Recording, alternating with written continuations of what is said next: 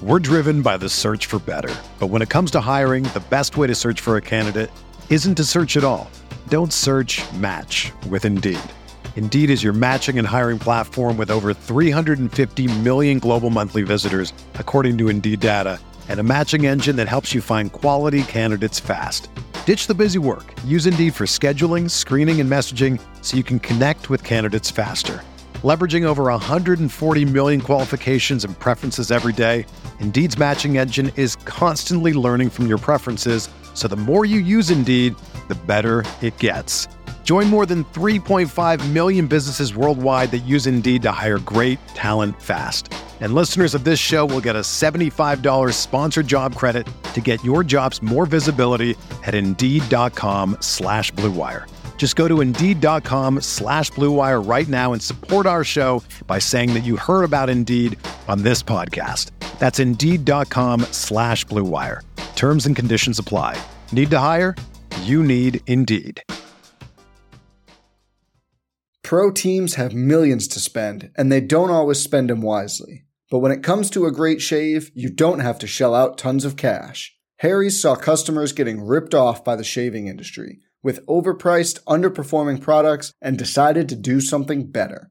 They found their own way to make beautifully designed razors for a fraction of the price of the other big brands, so you never wonder if you overpaid. Harry's shaving products look great, and the weighted handle makes shaving feel great too. I like to keep my beard neat, and Harry's always leaves me with a smooth yet crisp shave. Harry's quality is top notch, thanks to German engineered blades made in their own factory that stay sharp longer. You can get a five blade razor, weighted handle, foaming shave gel, and a travel cover for just three bucks at harrys.com slash bluewire. And Harry's has the highest customer satisfaction in the shaving industry, plus a convenient subscription option that you can cancel at any time. Getting the best doesn't mean spending the most when you shave with Harry's. Get started with a $13 trial set for just $3 at harrys.com slash bluewire. That's harrys.com slash bluewire for a $3 trial set.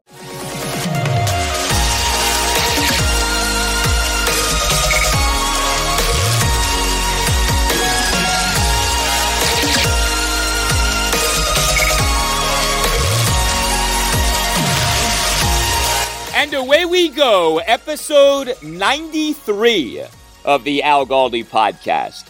The Jonathan Allen episode. I could have gone with Phillip Daniels. Either one works.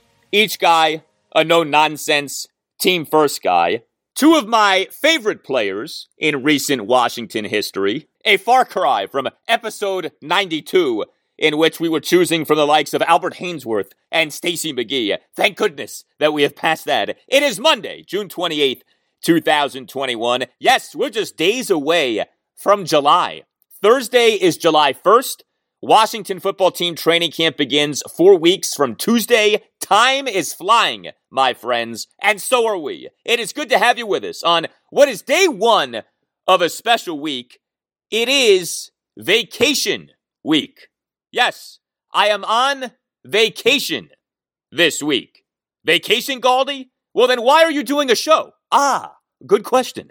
Because I can't not do any shows. I can never just not do this show for a whole week. The movement that is the Al Galdi podcast commands, demands constant content. You people have appetites that are insatiable. And so what I have decided to do for this week is, instead of taking the whole week off, to do three episodes. So Monday, Wednesday, Friday. Or as an English teacher I used to have used to say, Monday, Wednesday, Friday. However you want to say them, three days. And yes, normally this podcast is five days per week, Monday through Friday, out each weekday by 5 a.m. This week, quote unquote, vacation week, three days in the week whatever days that I'm going to take off this summer, I basically need to do now. Because once Washington football team training camp starts on July 27th, it is on. It is so on. So I'll take a few days off this week, and then probably the week of the MLB All Star game, I'll take a few days off. I'm not sure yet if I'll be doing a show for next Monday, July 5th. I'll see about that. But this week, I am doing shows Monday, Wednesday, Friday. So do not be alarmed come Tuesday and Thursday morning when you do not see a new installment of the podcast. Although, if something big happens on Monday or Wednesday, I will do a show for the next day. So if Washington trades for Aaron Rodgers on Monday, expect a show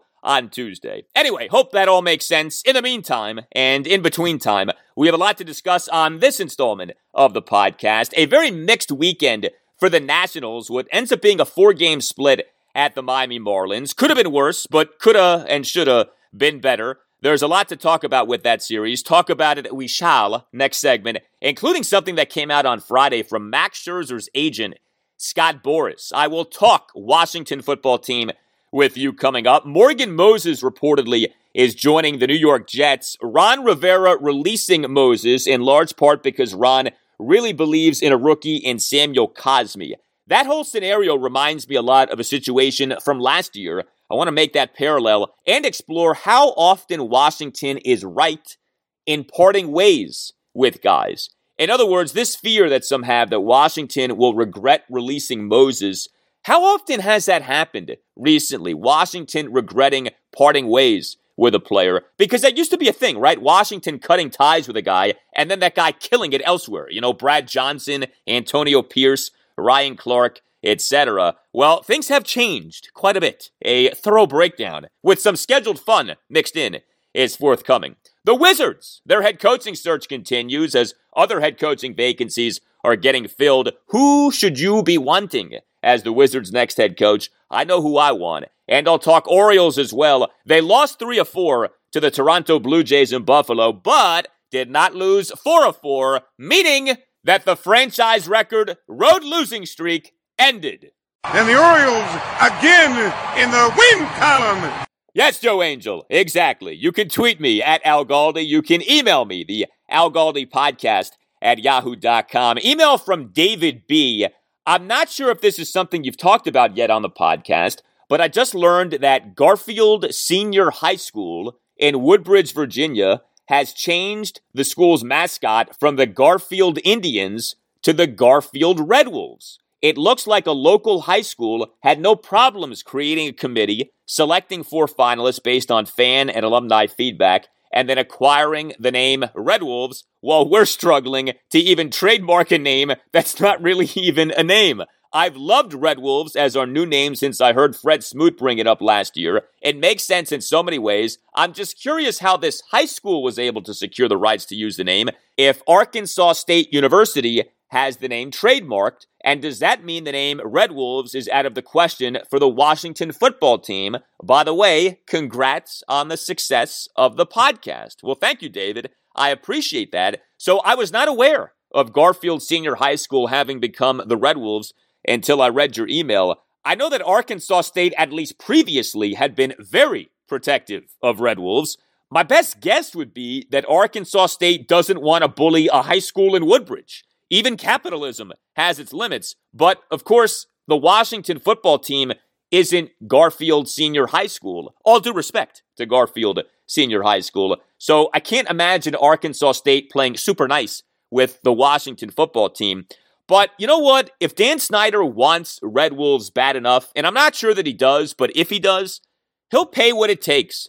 He'll make whatever deal he has to make because in the long run, there's no price that's too much for the right name?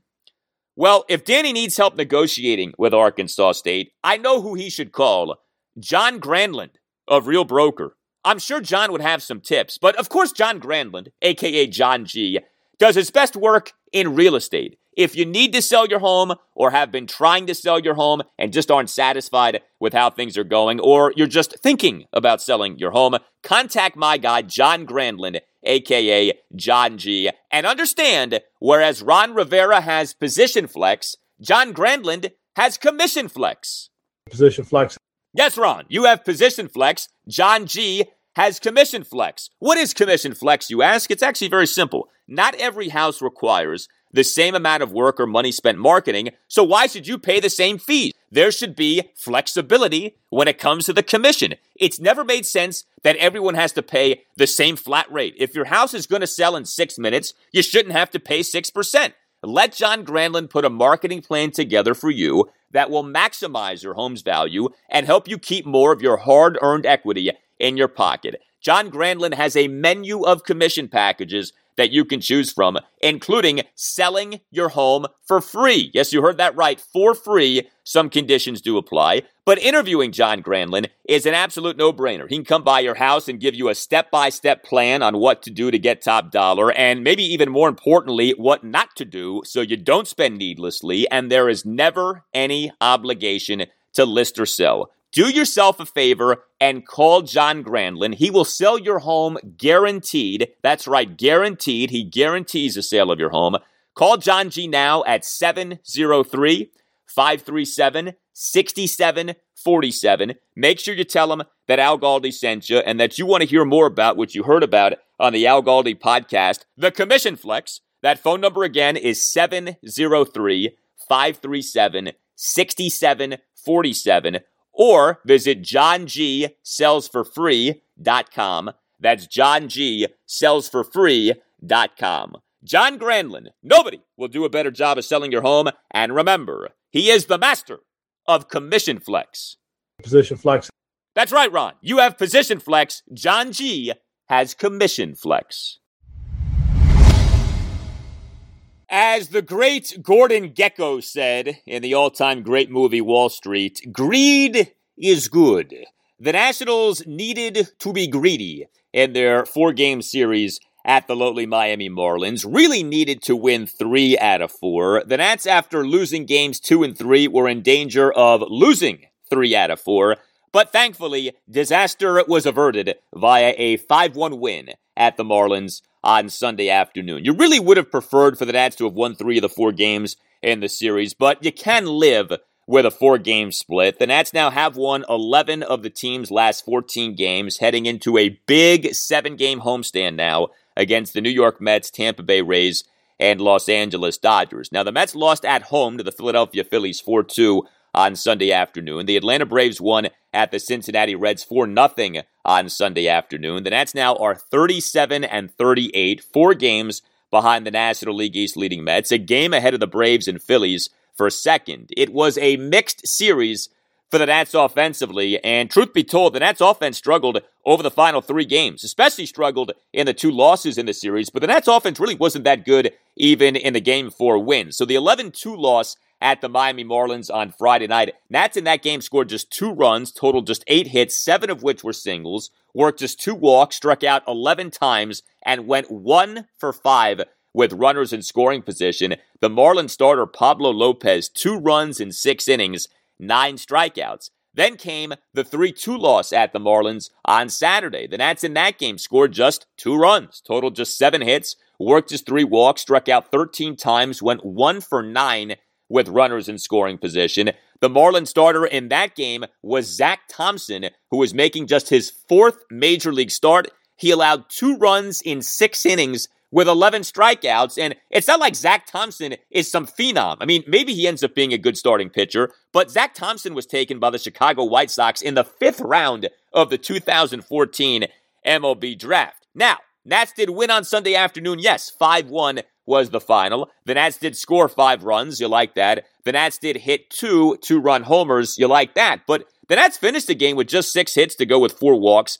went one for five with runners in scoring position. So we are back to the Nationals offense being a problem. Not that that ever really went away, but the Nats were seemingly busting out. I mean, the Nats over a two game stretch at the end of that stretch of 10 wins in 11 games totaled 20 runs. So you felt like, hey, maybe just maybe this offense is going to end up being better. That still is a possibility, but right now we're back to the way things have been for most of the season with the offense. The two offensive heroes for the Nats in the win on Sunday were Trea Turner and Josh Bell. Turner went one for four with a two run homer. He smashed a two run opposite field home run to right center field in a four run Nat six. The homer went a projected 400 feet per StatCast, but the homer was just Turner's second homer since games beginning on May 18th. His power really has dried up over the last month and a half or so. And Turner grounded into another double play on Sunday afternoon, grounded into a first pitch 6 4 3 double play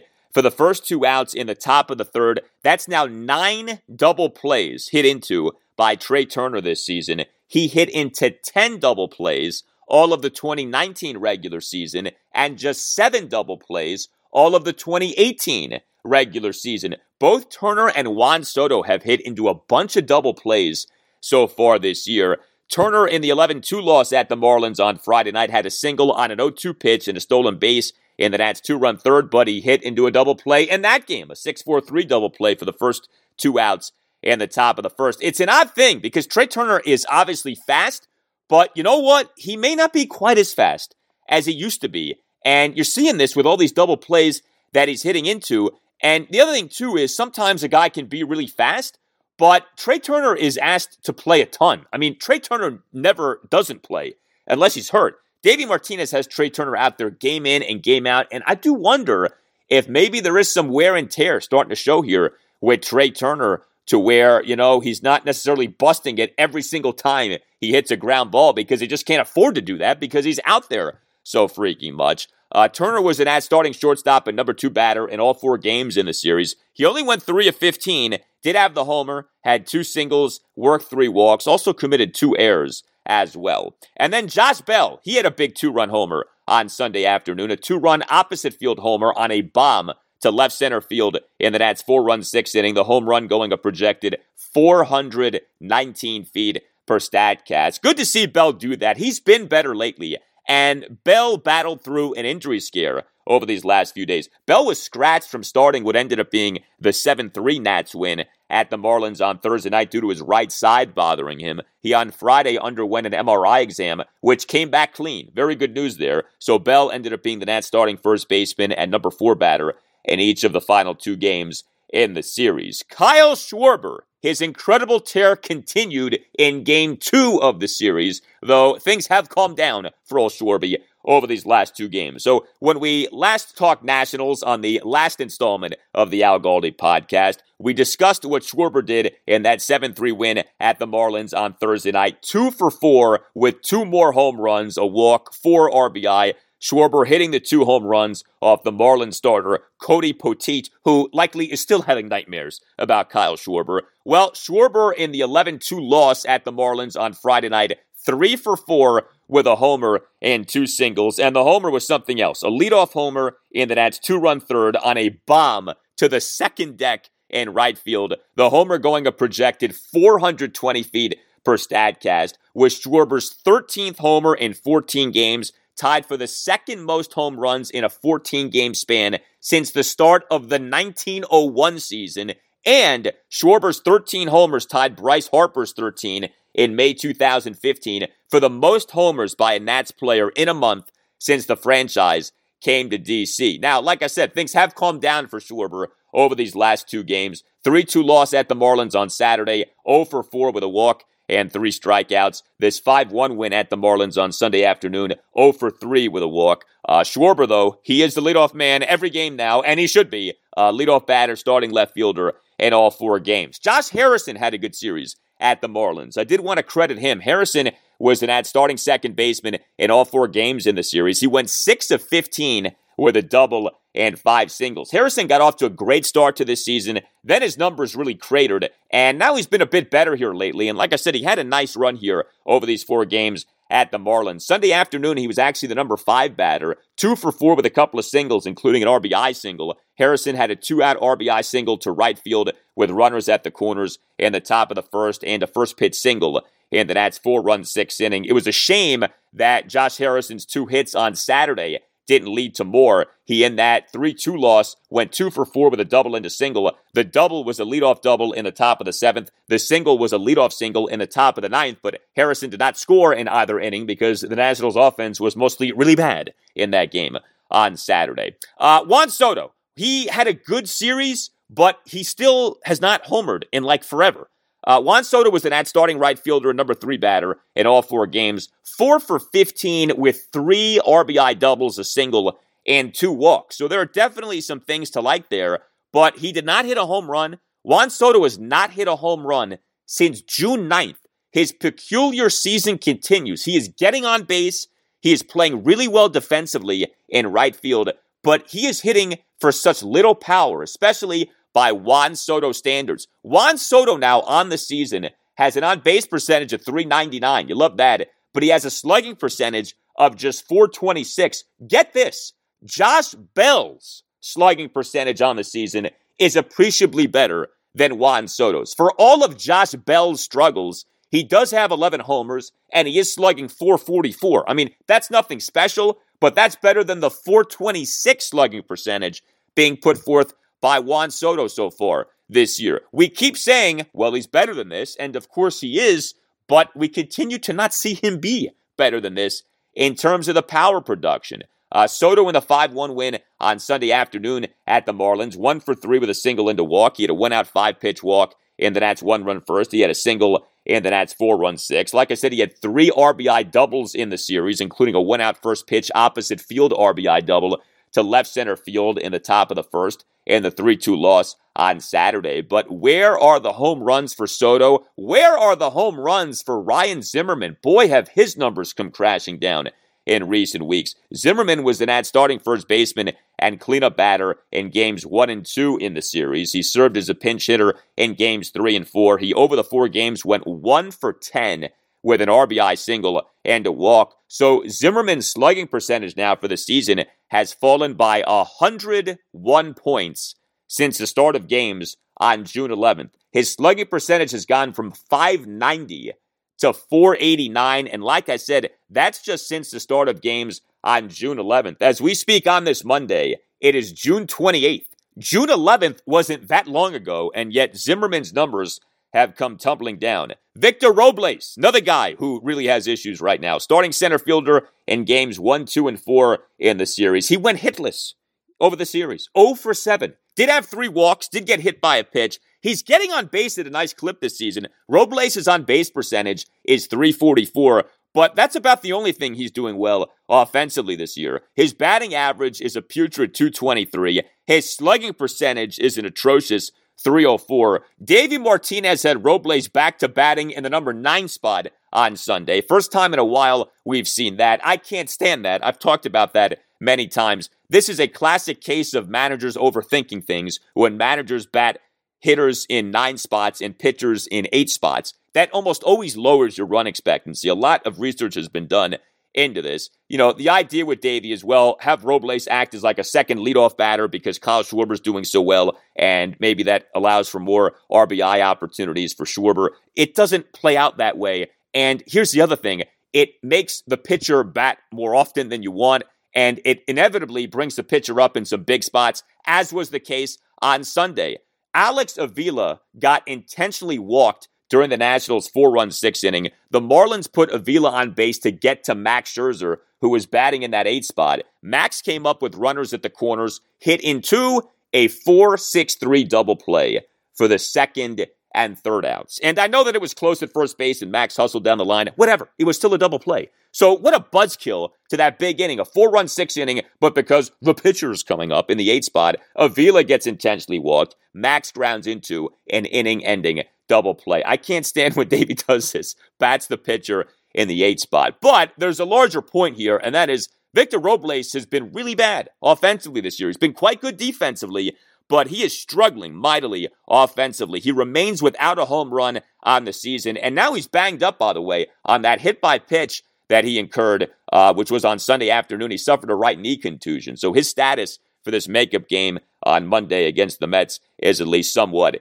in question. Now, I mentioned Max. He was the Nats starting pitcher on Sunday, and he did what an ace is supposed to do stop a losing streak. The ace, the Max Scherzer of area doctors, is Dr. George Verghese, the medical director for the Mid Atlantic Skin Surgery Institute of Maryland. He's a board certified dermatologist and Mohs surgeon. The Mid Atlantic Skin Surgery Institute of Maryland focuses on medical dermatology and skin cancer diagnosis and comprehensive care, including something very special and cutting edge superficial radiation therapy, or SRT.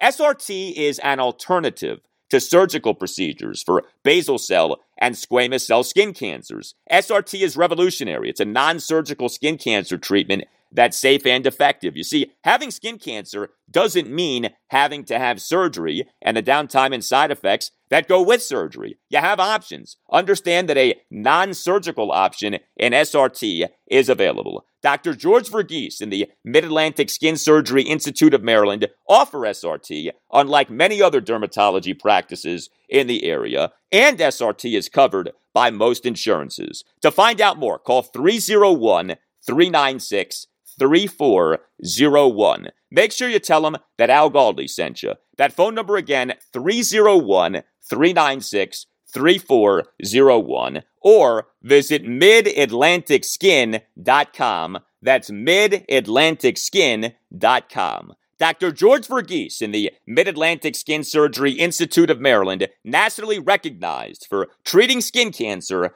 across the Mid Atlantic region. So, yes, Max Scherzer, he was the Nats' starting pitcher in their 5 1 win at the Miami Marlins on Sunday afternoon. And he was good, he just didn't last for very long for a second consecutive outing. He allowed one run in six innings on seven strikeouts, gave up five hits, two walks, and a hit by pitch, threw 102 pitches, 70 strikes versus 32 balls. The five hits were a triple, a double, and three singles. So he only lasts for the six innings in large part because he throws 100 plus pitches. This was similar to what happened in Max's last outing, that 3 2 win at the Philadelphia Phillies this past Tuesday night. In fact, in that game, Max lasted for just five innings due to throwing 106 pitches, but he was good in that game. One run in five innings on eight strikeouts. Now, this outing for Max on Sunday afternoon, just his second start since coming off the 10 day injured list, which he was on from June 15th, retroactive to June 12th to June 22nd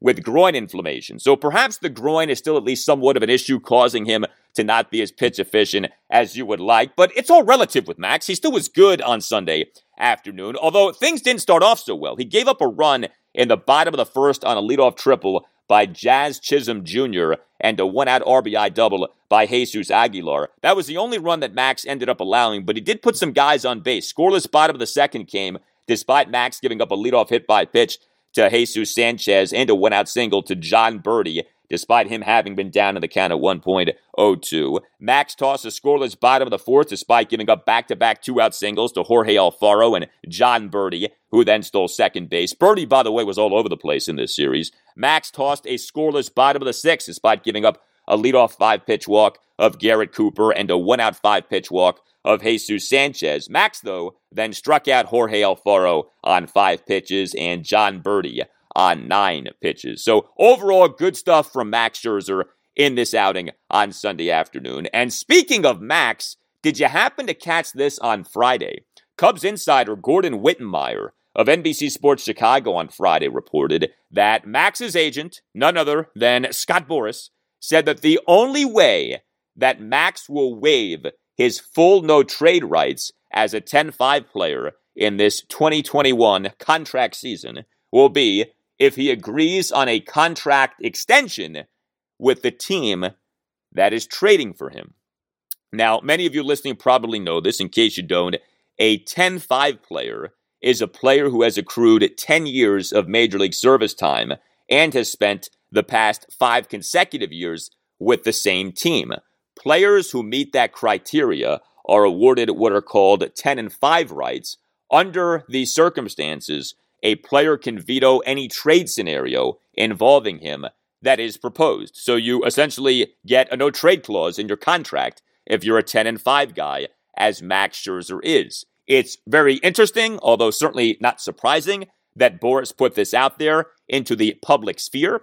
I don't think Max Scherzer is wanting to be traded. I don't think the Nationals want to trade Max Scherzer. My whole point with trading Max Scherzer has always been if the Nats are a bad team this season and the record is bad and the Nats are essentially out of it come mid July, the Nats would be foolish not to trade Max Scherzer, especially given the state of the farm system. More on that in just a bit. But I don't see the Nats trading Max, A, because I don't think they want to. B, I don't think the Nats will be that buried come mid July. The record may not be sparkling, but the state of the National League East is such that I think the Nats will still be in it come mid July, and maybe they're very much in it. Maybe they're leading the division by mid July. We'll see. I mean, these next few weeks are going to be rough in terms of the schedule before the All Star break, but the Nats have been better, even though, as we saw in this four game split at the Marlins, there still are some things to be concerned about. In terms of the Nats' other starting pitchers in the series, we on Friday's show talked about the work of Joe Ross in that 7 3 win at the Marlins on Thursday night. He was terrific, seven scoreless innings,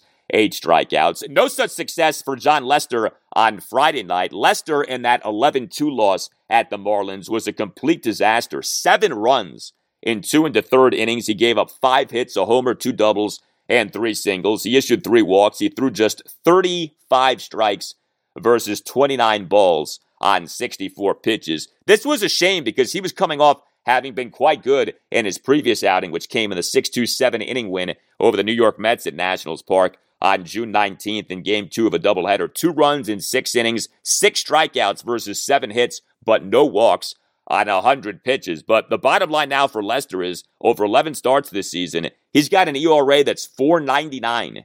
He's got a whip of 153. Those numbers are not good. Uh, Lester's season uh, has kind of unraveled here with what he did in this game on Friday night. It, it you know kind of sneaks up on you because his ERA was under four for the season going into the game, but he was so bad on Friday night that his ERA now is right at the doorstep of five at 499. Patrick Corbin was an ad starter in game three, and he was so so. Uh, this was that 3 2 loss at the Marlins on Saturday. Really a Jekyll and Hyde start for Corbin. So his final line was three runs in six innings. On the one hand, he looked really bad in allowing a triple, a double, and two singles in a two run Marlins first, and he then allowed a leadoff homer in the bottom of the fifth. But on the other hand, he finished with six strikeouts versus no walks. He threw 55 of his 77 pitches for strikes. Don't take that for granted because Corbin has struggled to throw strikes in some of his outings this season. And Corbin retired 16 of the final 17 Marlins batters he faced. So he looked atrocious in the first inning, but then he actually looked really good as the game went on. He came into the game, Corbin did, having been good over his previous two starts, a combined three runs in 14 and a third innings on 14 strikeouts versus 12 hits and two walks. The numbers for Corbin on the season remain ugly. 15 starts, he has an ERA of 533. This off, of course, a bad 2020 for Patrick Corbin. You'd like to think, though, his season is trending in a better direction. The problem is, like, it's all relative now. I mean, Patrick Corbin is in year three of a six year, $140 million contract. We should be far beyond the point of him having an ERA of 533, 15 starts into a season. It's one thing if the ERA is bad over, you know, three starts or five starts. 15 starts is basically half a season for a starting pitcher, right? A starting pitcher, if he stays healthy, will make what, 32 starts over the course of a year, give or take. Corbin's at 15 starts now, and his ERA remains well above five at 533. But it's not like his outing on Sunday was a complete mess. It initially looked like the outing was going to be a mess, but he did settle down, and I do give him credit for that. Uh, here's the bad news with the Nats rotation coming out of the weekend from an availability standpoint. Erick Fedde now is on the 10 day injured list. This came out of nowhere. The Nats on Sunday put Fedde on the 10 day IL, retroactive to June 24th, with a left oblique strain that he discovered when he woke up on Thursday morning. Erick Fedde, the man above whom a perpetual black cloud exists, whether it's him getting jerked between being a starter and a reliever about a million times, whether it's him getting COVID 19 despite having been vaccinated for COVID 19. Now it's him going to bed feeling fine on Wednesday night, but then waking up on Thursday morning with a left oblique strain. And I don't have to tell you, these oblique strains can be mothers, okay? Like they don't sound that bad, but then a guy ends up missing like a month and a half because the darn thing refuses to heal. An oblique strain is one of the more stubborn injuries an athlete will ever experience. And now, Fedde, is on the 10 day IL. The corresponding roster move was the Nats recalling a reliever, Andres Machado, from AAA Rochester. But the reality is the Nats now don't have a starting pitcher for this makeup game against the Mets at Nationals Park on Monday. The Nats are going to have to go with a bullpen game, probably going to be a game started by my guy, Paolo Espino. But you already have Stephen Strasburg on the 10 day IL, and who the heck knows when he's back? Now Fedde is on the 10 day IL, and the Nats don't have options. The Nationals farm system is essentially barren in terms of realistic options for starting pitchers for now, anyway. Like Cade Cavalli is coming, but he's not ready just yet. In terms of like ready made starting pitchers at the minor league level, guys who the Nationals feel comfortable summoning to make spot starts, The Nats don't have anybody. So it's Paolo Espino. It's maybe this guy, Jefry Rodriguez. Like nothing speaks to the lack of organizational pitching depth than the fact that the Nats aren't calling anybody up. Even though Strasburg is on the 10 day IL and Fedde is on the 10 day IL, unless things change, the approach for now seems to be the Nats will just kind of bullpen it until they can figure something else out.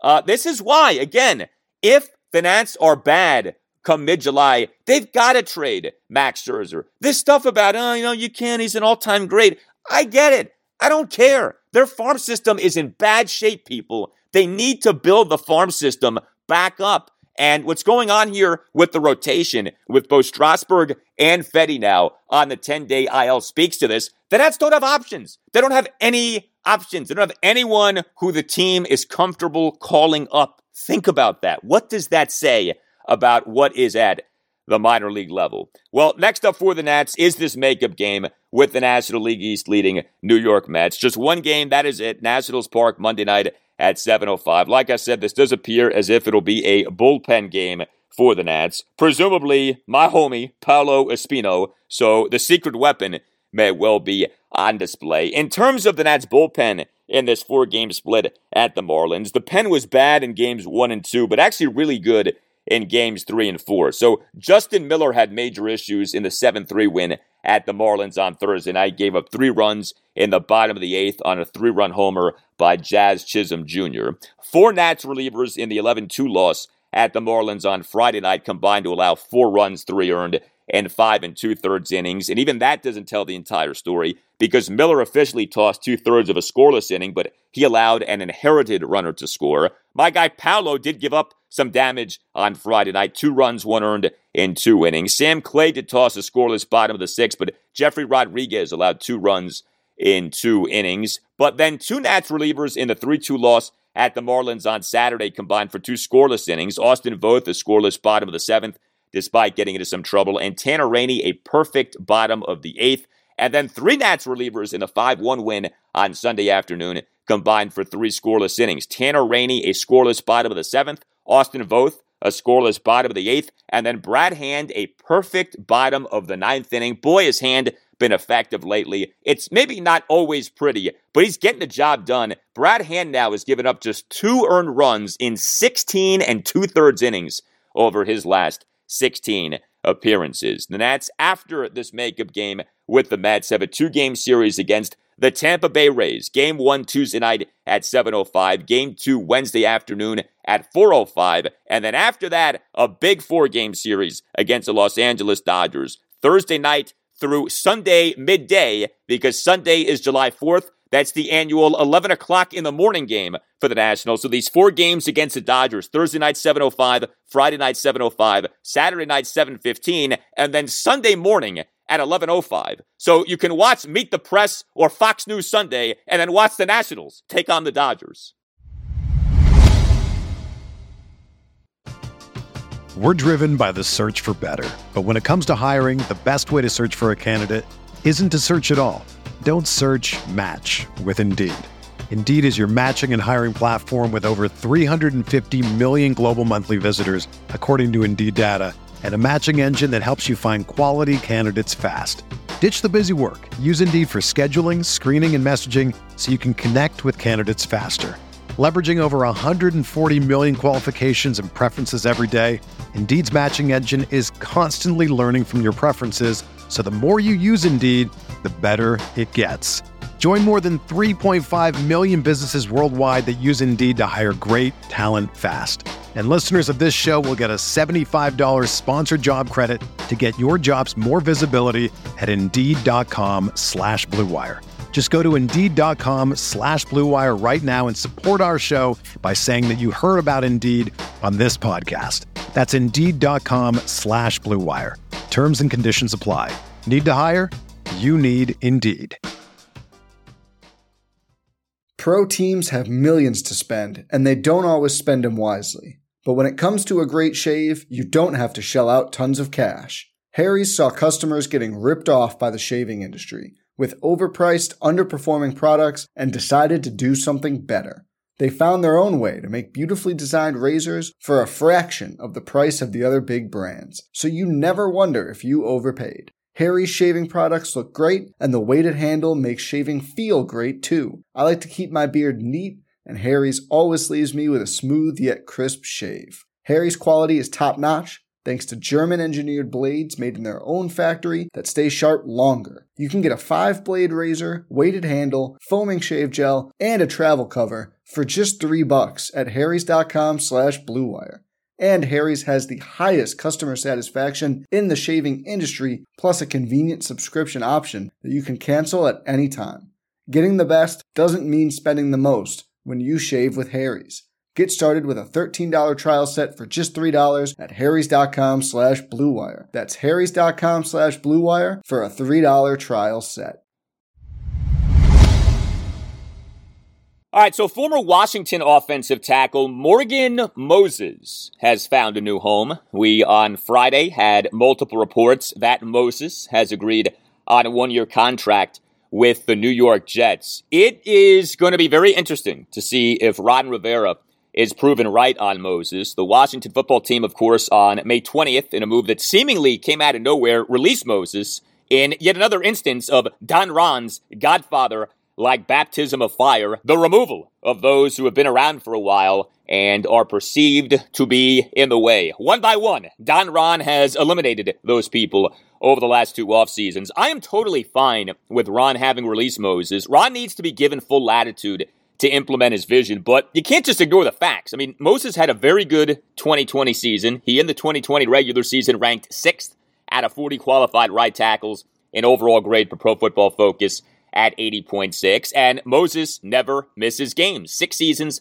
as Washington starting right tackle, never missed a game. Started all 96 of Washington's regular season games during that span. Started both of Washington's playoff games during that span. It remains impossible to ignore the timing of Ron's releasing of Moses. We first learned that Moses was on his way out two days before he was released. So this was May 18th when we had multiple reports that Washington had given Moses permission to seek a trade. Those reports came just three days after Saturday, May 15th, a day on which one, Washington concluded its 2020 rookie minicamp, which of course included second round rookie offensive tackle Samuel Cosmi. and two, Washington officially announced the signing of unrestricted free agent left tackle Charles Leno Jr. You combine all of that with Cornelius Lucas having stood out as a right tackle for the Chicago Bears in the 2019 season, and Washington viewed Moses as expendable. But the Cosmi thing seems to be the thing. And I had a few thoughts about all of this over the weekend. And this first thought is why I do think Ron deserves a benefit of the doubt with having released Moses.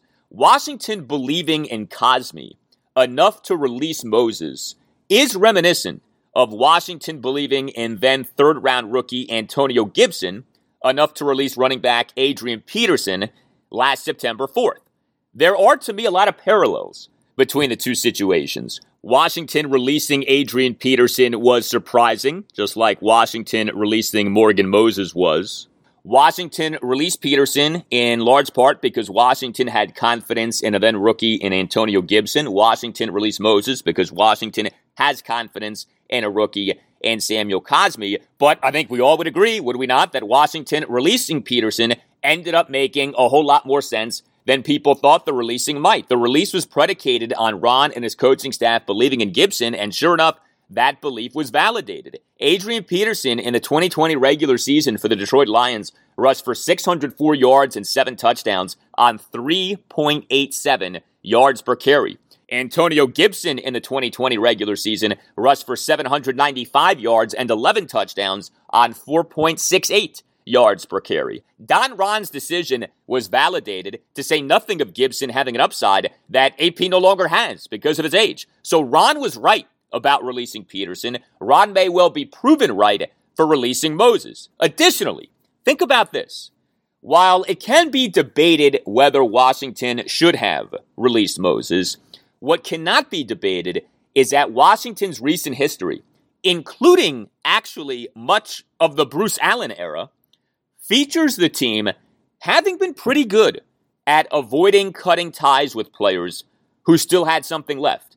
In other words, recent history, for whatever it's worth, features Washington having more often been right as opposed to wrong when cutting ties with players. Now, there was a time in which the opposite was true. The decade of the 2000s. So essentially talking about Dan Snyder's first decade of ownership. The Vinny Cerrato era. For the fans.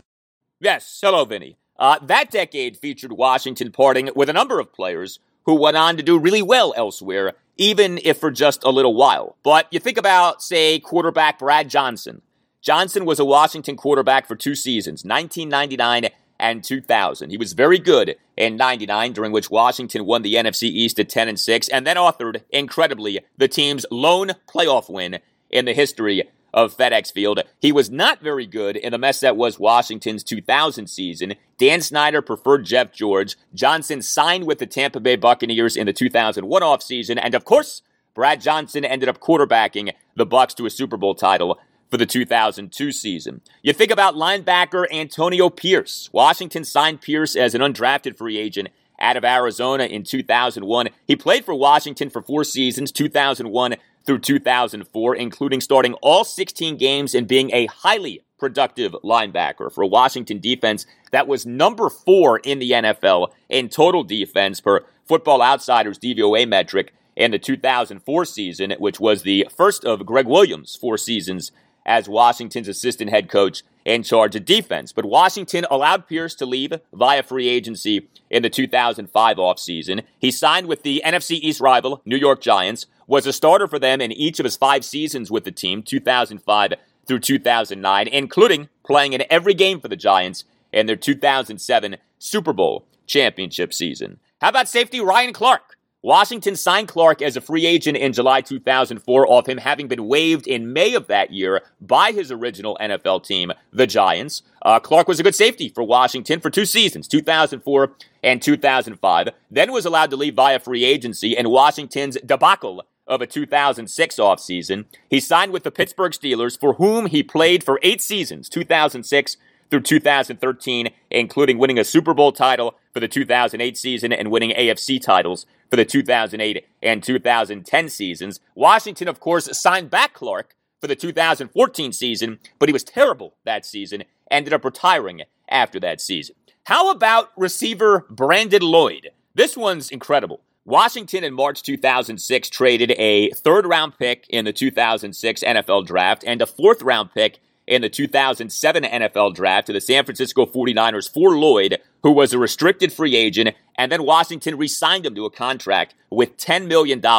in guaranteed money. That was a lot of money back then in 2006. Lloyd, over two seasons with Washington, 2006 and 2007, did next to nothing 25 receptions and no touchdowns over 23 regular season games. I mean, he really could not have done much less than what he did over two years with Washington. He became a malcontent. Washington in February 2008 released Lloyd. And then what happened? He stunningly ended up being very productive over a three season stretch 2010 through 2012. 2010, Lloyd for the Denver Broncos over 16 regular season games, 77 receptions, for 1,448 yards and 11 touchdowns on 153 targets.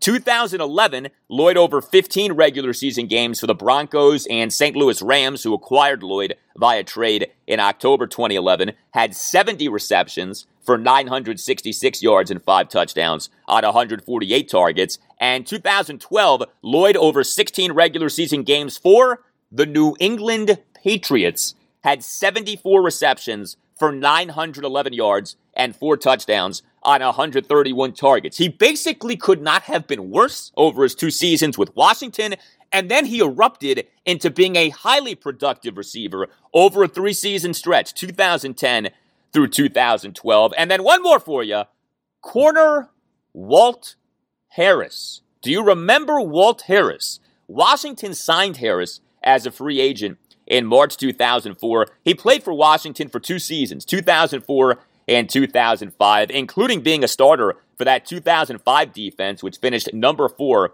in the NFL in total defense per Football Outsiders DVOA metric. But Washington allowed Harris to leave via free agency in, again, the team's debacle of a 2006 offseason. He signed with the San Francisco 49ers, for whom he had 15 interceptions over the next three regular seasons, 2006 through 2008. So, yeah, man, in that decade of the aughts, in that initial decade of the Donnie, a number of guys with whom Washington parted ways ended up doing quite well elsewhere. But Washington, beginning with the 2010s, became much better at knowing when to part with players, even though Washington did not do very well in terms of wins and losses in the 2010s. Here are some notable, non regrettable guys who have been released, traded, or allowed to leave via free agency over the last 10 fully completed off seasons. So the 2011 offseason through the 2020 offseason. Okay?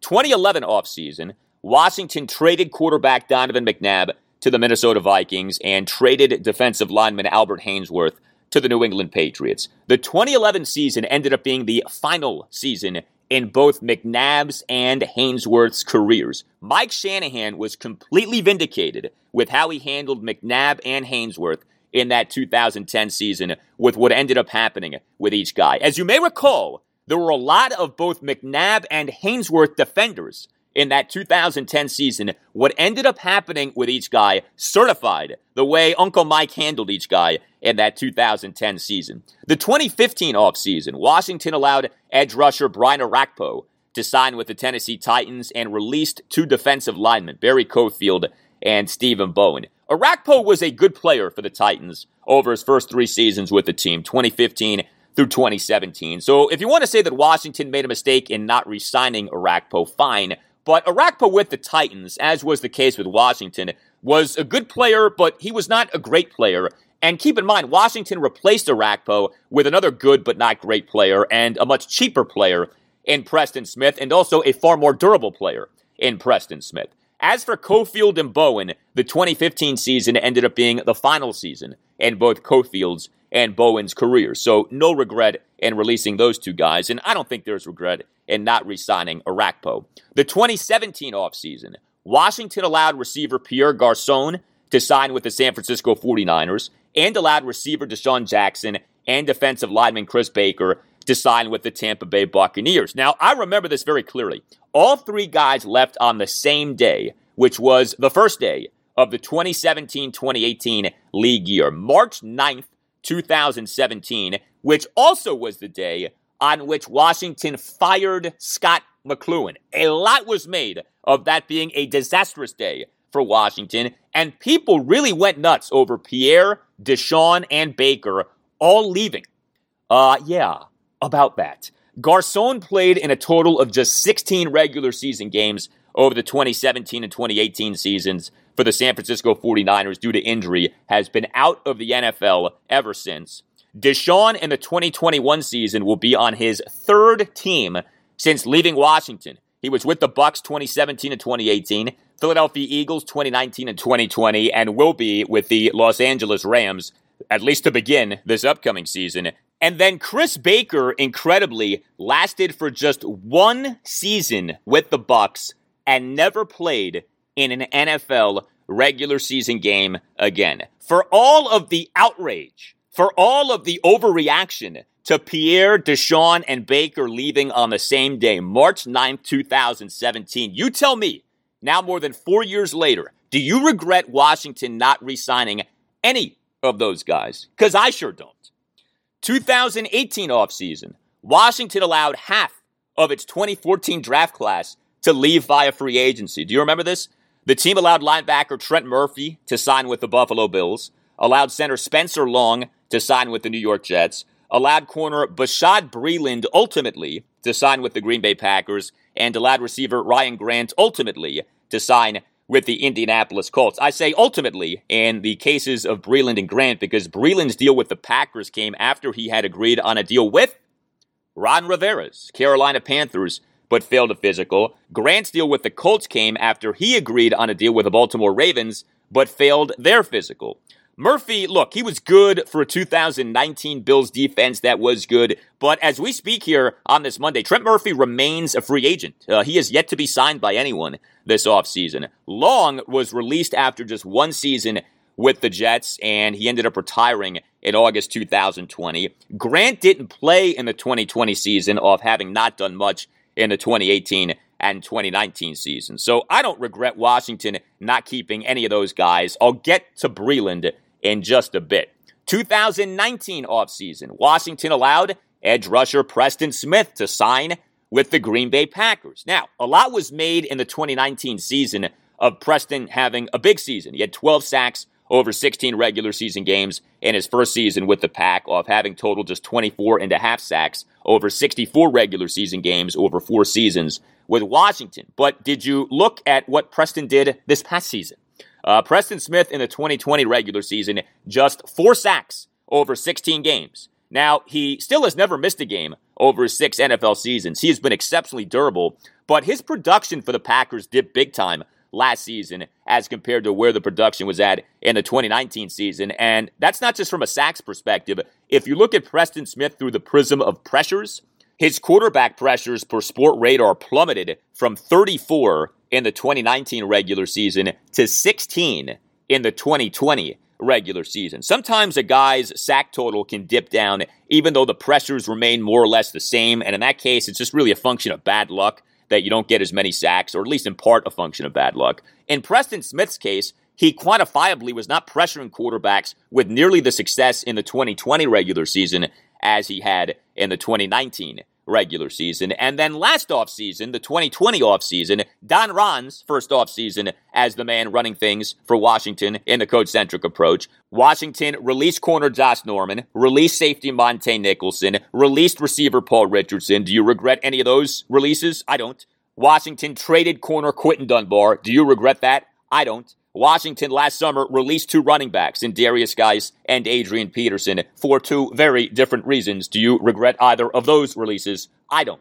I mean, you look at all those, and things can certainly change as time goes on. But for now, do you, as a Washington fan, regret Ron Rivera cutting ties with any of those guys? Because I do not. Now, all of this isn't to say that Washington has batted a thousand over the last 10 fully completed off seasons in terms of cutting ties with guys. There are some names that stand out. Like you think about corner Carlos Rogers. Washington took Rogers with the number nine pick in the 2005 NFL draft out of Auburn. He was a decent corner for Washington for six seasons, 2005 through 2010, but he had a maddening problem of dropping potential interceptions, right? We all remember all of the drop picks by Los over his six seasons with Washington. He in the 2011 offseason signed with the San Francisco 49ers, and in just the 2011 regular season, had six interceptions. I'll never forget this. This was incredible. Rogers leaves Washington. His first season with the 49ers, he has six picks of having totaled eight interceptions over his six regular seasons with Washington. Uh, how about edge rusher Lorenzo Alexander? Washington signed Alexander as an undrafted free agent out of Cal. He played for Washington for six seasons, 2007 through 2012. He was a special teams ace. He was a jack of all trades. He played a bunch of positions. He was a great locker room presence. Everyone loved Lorenzo Alexander. Washington allowed Alexander to leave via free agency in the 2013 offseason. He went on to play for seven more seasons, 2013 through 2019, including having 12 and a half sacks for the Buffalo Bills in the 2016 regular season, and then six and a half sacks for the Bills in the 2018 regular season. Here's a name that may surprise you receiver Andre Roberts. Washington signed Roberts as a free agent in the 2014 offseason. He was a flop for Washington over two seasons, 2014 and 2015, including having a number of drops. He was Andre Dropperts, okay? But Roberts has excelled as a punt returner and kickoff returner over the last five seasons now, 2016 through 2020, and for a bunch of teams. Uh, Detroit Lions in 2016, Atlanta Falcons in 2017, New York Jets in 2018, Buffalo Bills in 2019 and 2020. Roberts has bounced around the NFL to be sure, but he has been among the best return men in the NFL for years now. In fact, Andre Roberts was the Associated Press's all pro first team kickoff returner for the 2018 season. So he really has thrived since leaving Washington, believe it or not. Uh, cover your ears for this next name, earmuffs for this next name quarterback Kirk Cousins. I'm a little bit more process oriented. Yes. Hello, Kirk. There is no need to rehash the Kirk Cousins saga. Just understand that he has never missed a game since becoming a starting quarterback, beginning with the 2015 season. And old Kirky, over the last six seasons, so over his time as a QB1, either for Washington or the Minnesota Vikings, has the ninth highest passing grade for Pro Football Focus among qualified quarterbacks. I still believe, and I know more than a few of you believe, that things would be a lot different for Washington had Bruce Allen not butchered the Kirk situation as old Brucifer did. Corner Bashaud Breeland. Here now we arrive at old Breeland. There's definite gray area with Bashaud Breeland, or Bashard, as uh, Jay Gruden used to call him. I don't kill Washington for not re signing Breeland, especially given that he failed his physical with Ron Rivera's Carolina Panthers in that 2018 offseason. And Breeland only lasted for one season with his next team, the Green Bay Packers. But you do have to say that Breeland has been a starter for the Kansas City Chiefs in their back to back AFC championship seasons of the last two years, including that 2019 Super Bowl winning season. So, you know, Breeland's a guy who has done well, all things considered, since leaving Washington. Uh, receiver Jamison Crowder. Again, I don't blame Washington for not re signing Crowder, but he has done pretty well since leaving Washington. Washington took Crowder in the fourth round of the 2015 NFL draft out of Duke. He was terrific over his first two seasons with Washington, 2015 and 2016. But then came the next two seasons. 2017 season, Crowder was guilty of way too many drops. You may remember in that 2017 season, a 38 30 Washington loss to the Minnesota Vikings at FedEx Field in Week 10. Crowder was brutal in that game. He had perhaps as many as four drops in that game. And then in the 2018 season, Crowder missed seven consecutive games due to an ankle injury suffered in that disastrous 43 19 loss at the New Orleans Saints on Monday Night Football in Week 5. And so Washington allowed Crowder to leave via free agency in the 2019 offseason. I had no problem with that. He signed with the New York Jets, and Crowder, over his first two seasons with the Jets, has actually done pretty well. 2019 regular season, 78 receptions for 833 yards and six touchdowns on 122 targets over 16 games. This past regular season, 59 receptions for 699 yards and six touchdowns on 89 targets over 12 games. He did miss four games due to injury, but those numbers I think are especially impressive when you consider the brutal quarterback play that the Jets have had these last two seasons with Sam Darnold. So those to me are the most regrettable departures for Washington over the last decade or so. And even with those, there are caveats and there is context that make the departures not look nearly as bad. I mean, for the most part, I think Washington's done a good job over the last 10 fully completed off seasons of knowing when to let guys go. I'm not including, by the way, Trent Williams in any of this. I don't count Trent's departure as a regrettable departure, even though he killed it with the San Francisco 49ers this past season, because Trent left Washington with no choice but to trade him due to his ridiculous money demands. The problem with the Trent saga is that Washington, thanks to Bruce Allen, ended up not trading Trent until way past the point of getting commensurate value for him. But he 100% needed to be traded off his holdout that included plenty of lying because he wanted more guaranteed money, even though he had been paid more money than any player in Washington history. And I will always love how Ron Rivera handled Trent in terms of the money demands. February 27th, 2020, we had multiple reports saying that Trent had told Washington that he wanted either a new contract from the team or to be traded. And NFL insiders Mike Garafolo and Ian Rapoport of NFL Network and NFL.com reported that Washington wasn't even interested in talking about an extension with Trent at the time. As Garafolo said in a Twitter video regarding Washington doing an extension for Trent, quote, at the very least, the impression we're getting is that that's pushed to the back burner, end quote. You see, Trent tried to hold Ron hostage. Trent tried to jack up Ron.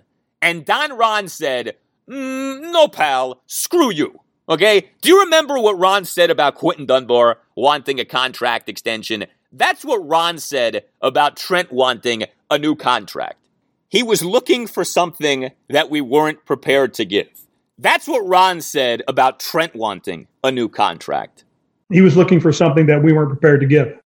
Yes, exactly. Trent tried to back Ron into a corner, and Ron punched Trent right in the mouth and told him to get lost, and that was 100% the right way to play that. And of course, Washington got pennies on the dollar for Trent, a 2020 fifth round pick and a 2021 third round pick from the San Francisco 49ers, but the blame for that goes to Bruce, not Ron. And yes, Trent did have a very good 2020 season for the Niners, played in 14 games, registered an overall grade for Pro Football Focus of 91.9, which is outstanding. But if recent history is any indication, there's a good chance that we will not look back upon Washington releasing one of Trent's buddies, Morgan Moses, with regret. And even if Moses does do well with the Jets, if Samuel Cosmi this season ends up being the player that Ron and the coaching staff pretty clearly seem to think that Cosmi will be, there will be no regret. So, where do things stand when it comes to the Wizards' head coaching search? The damn Washington Wizards. Yes, exactly. NBA head coaching vacancies are filling up. The Wizards seem to be taking their time, which is fine. Uh, the three notable developments slash reports from the weekend. One, Los Angeles Clippers assistant coach Chauncey Billups appears to be off the market. ESPN NBA insider Adrian Wojnarowski on June 18th reported that Billups had drawn interest from the Wizards for their head coaching vacancy, but multiple reports emerged on Friday night that the Portland Trailblazers were working to finalize the hiring of Billups as their head coach. Second item ESPN NBA insider Brian Windhorst in an installment of the Brian Windhorst and the Hoop Collective podcast that dropped on Friday, June 25th said, quote, watch Sam Cassell and Wes Unseld as two of the leading candidates in Washington and quote, not exactly a jaw dropper. Those two names have come up a bunch, but it's worth noting someone as plugged in as Windhorst is saying Cassell and Unseld are two names to be mindful of when it comes to the Wizards head coaching vacancy. And then item number three, NBA insider Mark Stein on Saturday night reported that the Wizards and Orlando Magic have requested permission to interview Dallas Mavericks assistant coach Jamahl Mosley. So, a few thoughts here. It does seem as if the Wizards are going to hire an NBA assistant coach to be the team's next head coach. You know, the idea of the Wizards hiring a Rick Carlisle ain't happening. Uh, Carlisle obviously getting the job with the Indiana Pacers but it sure seems like the assistant coach route is the route that the Wizards are going to end up taking here. Cassell is someone who gets a ton of attention. Like, it's almost comical to me how everyone is so sure that Sam Cassell is going to be the next Pat Riley. And look, there's a lot to like about Sam Cassell. I just kind of find it funny how everyone is so adamant that Sam Cassell is going to be the greatest head coach in the history of head coaches. Uh, he is a Philadelphia 76ers assistant coach. He has a lot of ties to this area, including having been an assistant coach for the Wizards for five seasons 2009, 2010 through 2013, 2014. And truth be told, there is a lot to like about Sam Cassell. He was a very competitive, fiery player. He's a guy who has won. He is someone who has paid his dues as an assistant head coach. Like I said, assistant for the Wizards for five seasons. He then was an assistant coach for the Los Angeles Clippers for six seasons, 2014, 2015 through 2019 2020. He was hired by the 76ers as an assistant coach this past November. So he's been an assistant on some good teams. He's been an assistant on a number of playoff teams. He's known as having a great personality, someone who can relate to the superstar player. So I'm not like anti Sam Cassell. Again, I just find it funny how everyone is so sure that Sam Cassell is going to be the next great thing when so often we have no idea about NBA assistant coaches and who's responsible for what. The guy who intrigues me the most is Wes Unseld Jr. And the more I read about Wes Unseld Jr., the more I dig into Wes Unseld Jr., the more that I like. So he is the Denver Nuggets associate head coach. The fact that he is Wes Unseld Jr. does not matter to me. I don't care that his dad was Wes Unseld. That's a nice thing. I mean, it doesn't work against him. But, you know, whether his name is Wes Unseld Jr. or Wes Slabinski Jr., don't matter. His resume is impressive. Denver Post Nuggets insider Mike Singer on June 16th reported that Unseld was, quote, expected to be in the mix for the Washington job, end quote, per a league source. Wizards insider Chase Hughes of NBC Sports Washington confirmed that report on June 17th. And we had what Windhorst said in that installment of his podcast that dropped on Friday. Again, watch Sam Cassell and Wes Unseld as two of the leading candidates in Washington. So here's what you like about Wes Unseld Jr. He has been an assistant for the Nuggets for six seasons 2015, 2016 through 2020, 2021. He, in December 2020, was promoted to associate head coach. Wes Unseld Jr., though, oversees the Nuggets' defensive game plans. What I have said above everything when it comes to the Wizards' next head coach is I want someone who can get the Wizards to play defense at a high level. It's time for the Wizards to ascend to a level of defense that is, if not championship caliber, then let's say conference finals caliber. The days of the Wizards being bottom half of the NBA every season in defensive rating have got to stop. Good defense correlates with high performance in the NBA playoffs. The Wizards just can't keep being about scoring a bunch of points. The scoring is great, but you've got to be able to stop people. And too often for too long, the Wizards haven't been able to stop anybody. Well, take a listen to the Nuggets rankings in defensive rating each of the last three regular seasons. And defensive rating is points allowed per 100 possessions per NBA.com. 2018 2019, 10th. 2019 2020, 16th. Okay, that's not great. 2020 2021, 11th.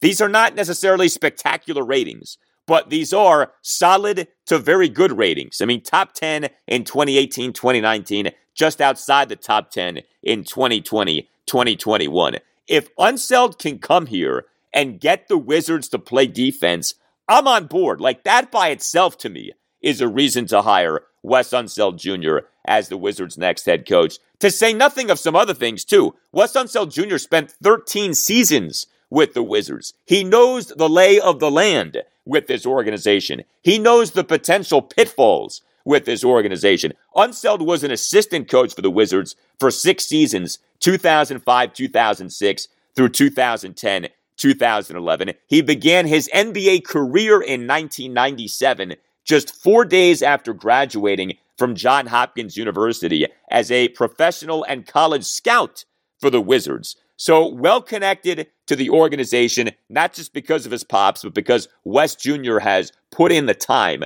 He's done some very good things with the Nuggets. And to me, Wes Unseld Jr. is the guy who, just on the surface here, I mean, I don't claim to know these people personally, but on the surface, I think Wes Unseld Jr. makes the most sense because he can potentially get the Wizards to excel at the thing that the team hasn't come close to excelling in in years, and that is playing defense. Now, when it comes to this guy, Jamahl Mosley, so Jamahl Mosley is a Dallas Mavericks assistant coach. He did not get the Mavericks head coaching job, which reportedly is going to the former Maverick star, Jason Kidd, who keeps getting NBA head coaching jobs, despite not being that impressive as an NBA head coach. But we've seen Kidd, right, with the Brooklyn Nets, with the Milwaukee Bucks. It's looking like we're now going to see him with the Dallas Mavericks. So, some things to be mindful of uh, with Jamahl Mosley. He does have a very good reputation. ESPN NBA insider Tim McMahon in June 2020 tweeted the following Quote, Jamahl Mosley, the Mavs defensive coordinator, excels at building relationships with players.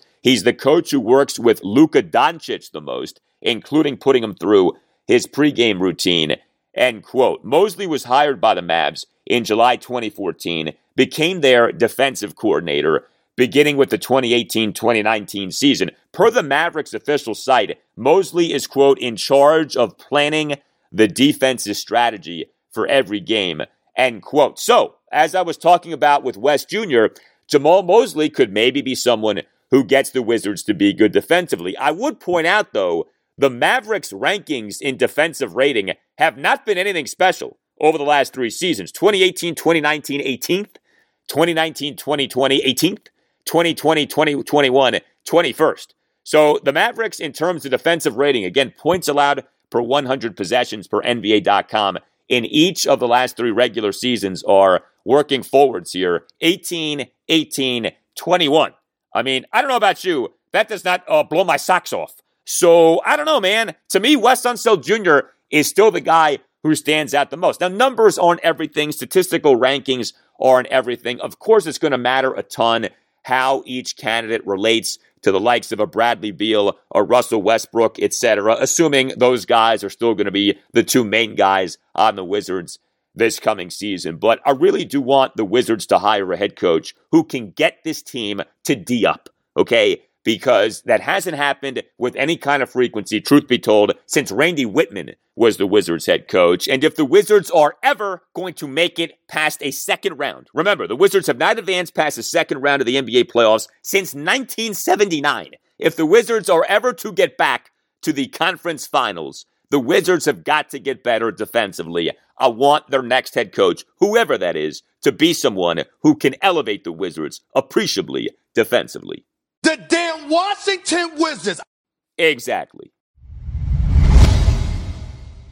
The losing continued for the Orioles over the weekend, although at least the streak now is over. The O's lost three of four games to the Toronto Blue Jays in Buffalo. 9 0 loss on Thursday night, 6 5 10 inning win on Friday night, 12 4 loss on Saturday, 5 2 loss on Sunday afternoon. The O's now are an American League worst 24 and 54 with a major league worst run differential of minus 124. But the streak is over.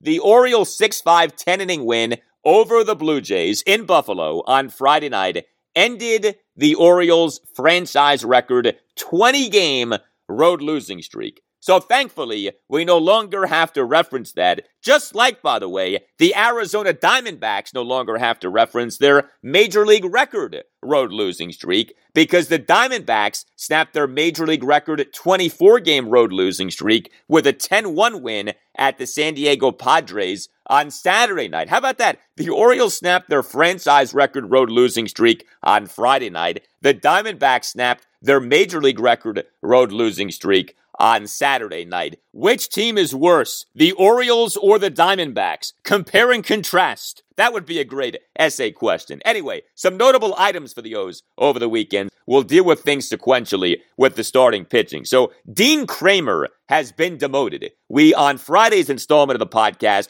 talked about how atrocious Kremer was in his outing on Thursday night. That 9 0 loss to the Blue Jays in Buffalo. Kremer in that game gave up six runs, recorded just one out. He issued five walks. He gave up a grand slam. He gave up an RBI single. The O's on Friday option Kremer to AAA Norfolk, marking a second demotion for him this season. The O's had optioned Kremer to Norfolk on May 26 and then recalled him on June 14th. Now, among the other moves announced by the O's on Friday was them designating reliever Mickey Jannis for assignment. Remember, we talked about Jannis last week, this knuckleballer, age 33 season, taken by the Tampa Bay Rays in the 44th round of the 2010 MLB draft. He had never pitched in a major league game until making his major league debut in that Orioles 13 0 loss to the Houston Astros at Oriole Park at Camden Yards last Wednesday night. Jannis in that game allowing seven runs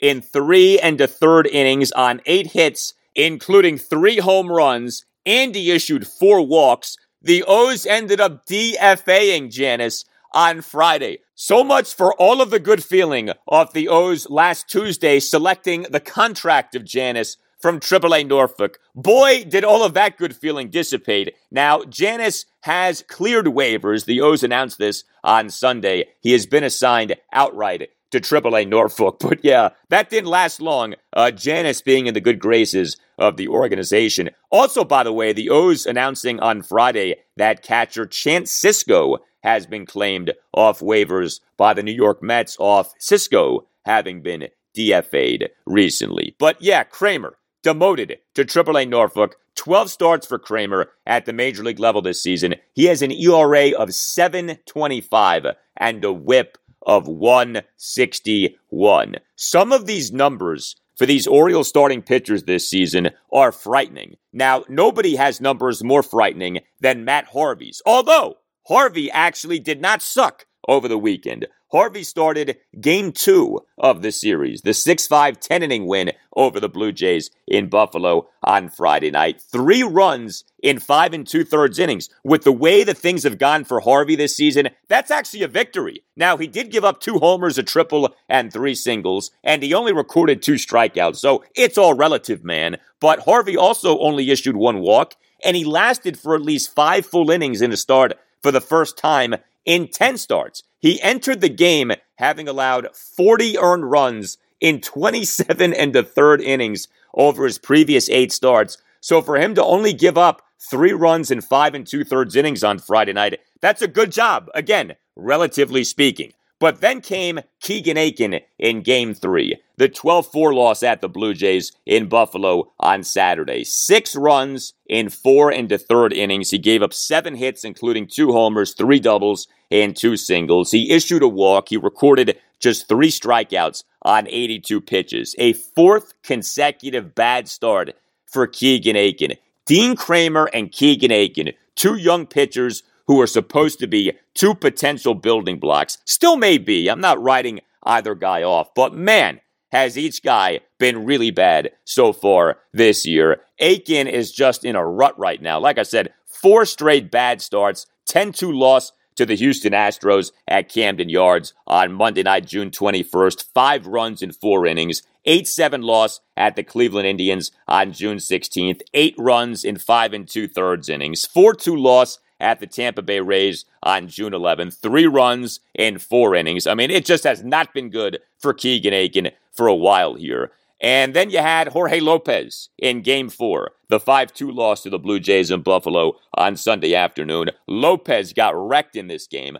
Five runs in four and two thirds innings on 10 hits and four walks versus two strikeouts on 100 pitches. The 10 hits were three doubles and seven singles. And so Lopez on the season now, an ERA of 592, a whip of 155 over 16 starts. Like I said, some of these numbers for Orioles starting pitchers are frightening so far this year. Whether you're talking Matt Harvey or Dean Kremer or Keegan Akin or Jorge Lopez. The only starter with good looking numbers is John Means, and he hasn't pitched in it feels like forever right now with him being on the 10 day injured list. Uh, in terms of Orioles position players, a few things here. So Cedric Mullins was good again in games two and three, especially in this series. Starting center fielder and number one batter for the Orioles. 6 5 10 inning win over the Blue Jays in Buffalo on Friday night. Mullins a single in the Orioles one run third, a leadoff six pitch walk in the Orioles four run eighth, and a one out double in the top of the ninth. And then Mullins in the 12 4 loss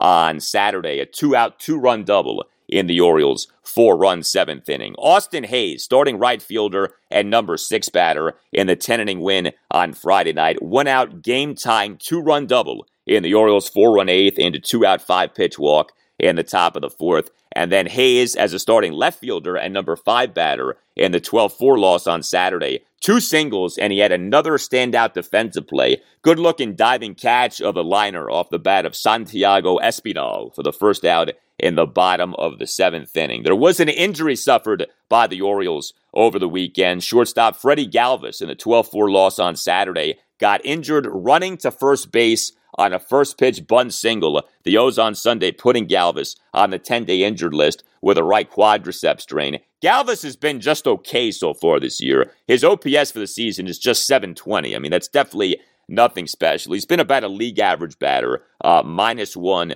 defensive run save for Galvis at shortstop on the year. And a happy item. We on Saturday learned that Trey Mancini will be participating in the home run derby at Coors Field in Denver on Monday night, July 12th during All Star Week. So a feel good story, clearly, with Mancini having missed all of the 2020 season due to colon cancer and having been a staple in the Orioles lineup so far this season and overall having a good season. His numbers have come down lately, but Trey Mancini has still been one of the great stories in Major League Baseball on the year. I still say the Orioles should very much be on board with trading away Mancini this season or this coming off season, but that doesn't take away from the fact that Mancini has been a really good story. Everyone loves the guy, and uh, he 100% should be in that home run derby. I would love to see the derby come down to Mancini and Kyle Schwarber. Little DMV flavor in the All Star home run derby, right? Mancini and Schwarber battling it out in the final round.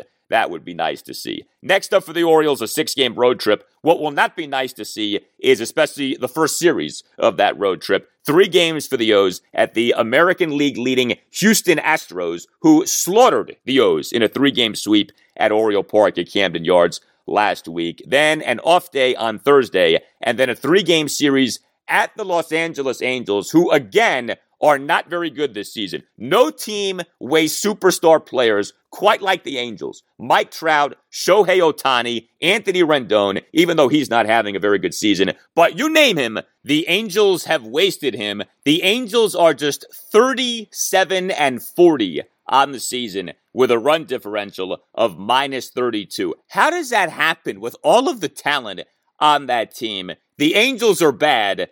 Of course, they're not as bad as the Orioles. All right, my friends, that will do it for you and me for now. Keep the feedback coming. You can tweet me at Al Galdi. You can email me, the Al Galdi podcast at yahoo.com. And so, the vacay is underway. Have a great rest of your Monday. Have an excellent Tuesday, and I'll talk to you on Wednesday. He was looking for something that we weren't prepared to give.